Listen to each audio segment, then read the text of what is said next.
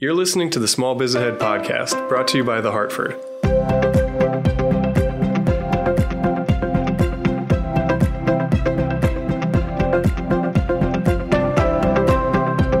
Hey, everybody, this is Gene Marks, and welcome to this week's Small Biz Ahead podcast. Thank you so much for joining me.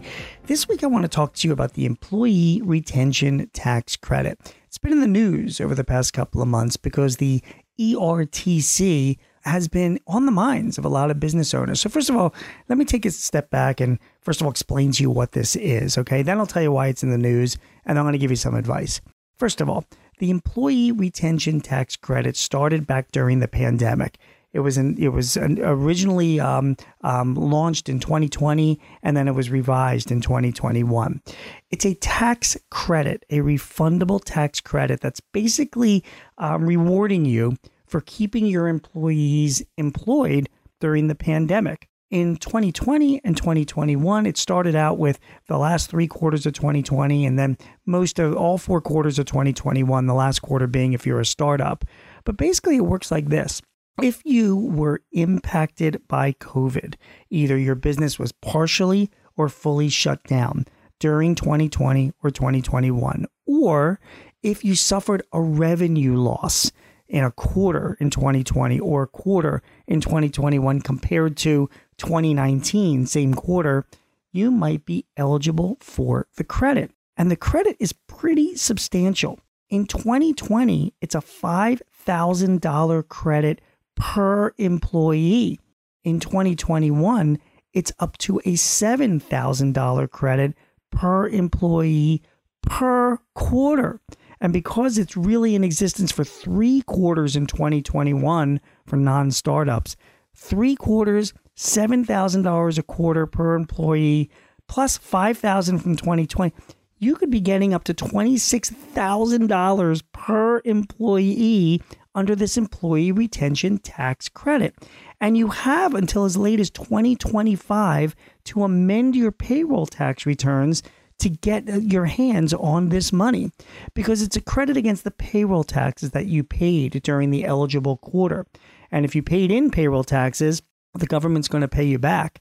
And even if your credit is bigger than the payroll taxes you paid in, the government will give you whatever the credit is that you are owed in cash. So it's pretty amazing. Now, hold your horses because it might not be as big as you think it is.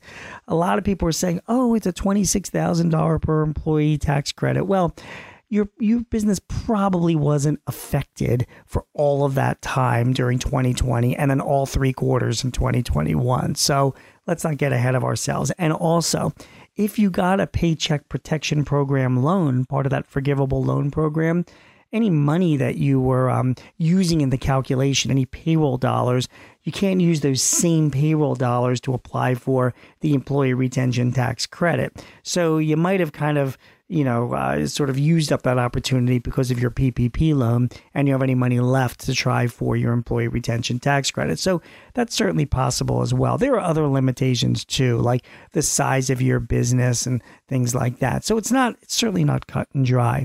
But it is definitely worthwhile looking into, particularly if you are in an industry that was impacted by COVID. I mean, if you own a restaurant or a retail store, you absolutely should be looking into the employee retention tax credit because whether you were shut down fully or partially, you really, really could be eligible. I mean, I'm in Philadelphia, and you know, Philadelphia restaurants not only had shutdowns in 2020, but even in 2021 during the first quarter, during that the Omicron surge, there was significant limitations in what the restaurants in my city could do. Uh, and those limitations, those are, that means they were partially impacted by COVID, and therefore they would be eligible for this employee retention tax credit. So Again, if you're in the retail restaurant business, there's no question you should be looking into this. If you're in any business, it's worthwhile looking into it as well. Don't buy into these emails that you're probably getting from unknown firms saying that you could be getting millions in credits or you know $26,000 per employee. It's a, it's they're called ERTC mills. A lot of them are scams, and the problem has become so big that back in October, the IRS issued a warning to small businesses saying be aware of these ERTC scams or mills because a lot of those firms are not credible or not reputable. But that doesn't mean that you can't be eligible for the employee retention tax credit and you can't get some help.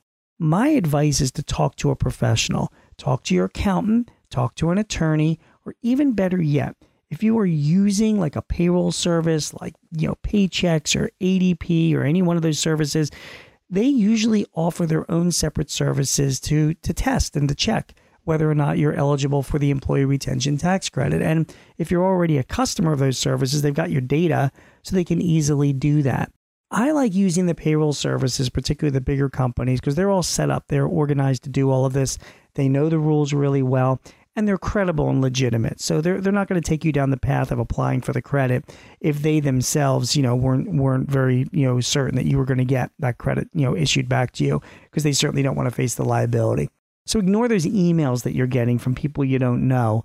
Um, consider your accountants, but I recommend considering your payroll service if you have one and using them to get the you know to get the credit back. Listen, it's a big potential opportunity to raise some cash this year particularly in an environment where financing is getting tighter and interest rates are, are getting more significant. So, if you think that you might be eligible for the employee retention tax credit, have a go at it and see if you're eligible. You've got until as late as 2025, the middle of 2025, to apply for this credit because you can just go back and amend your payroll tax returns that you filed. So you've got some time to do it, but you want to give yourself enough time in advance because you're going to have to get the data together. And just in case there's any issues or problems, you want to leave yourself some cushion. But apply for the employee retention tax credit. Look into it this year.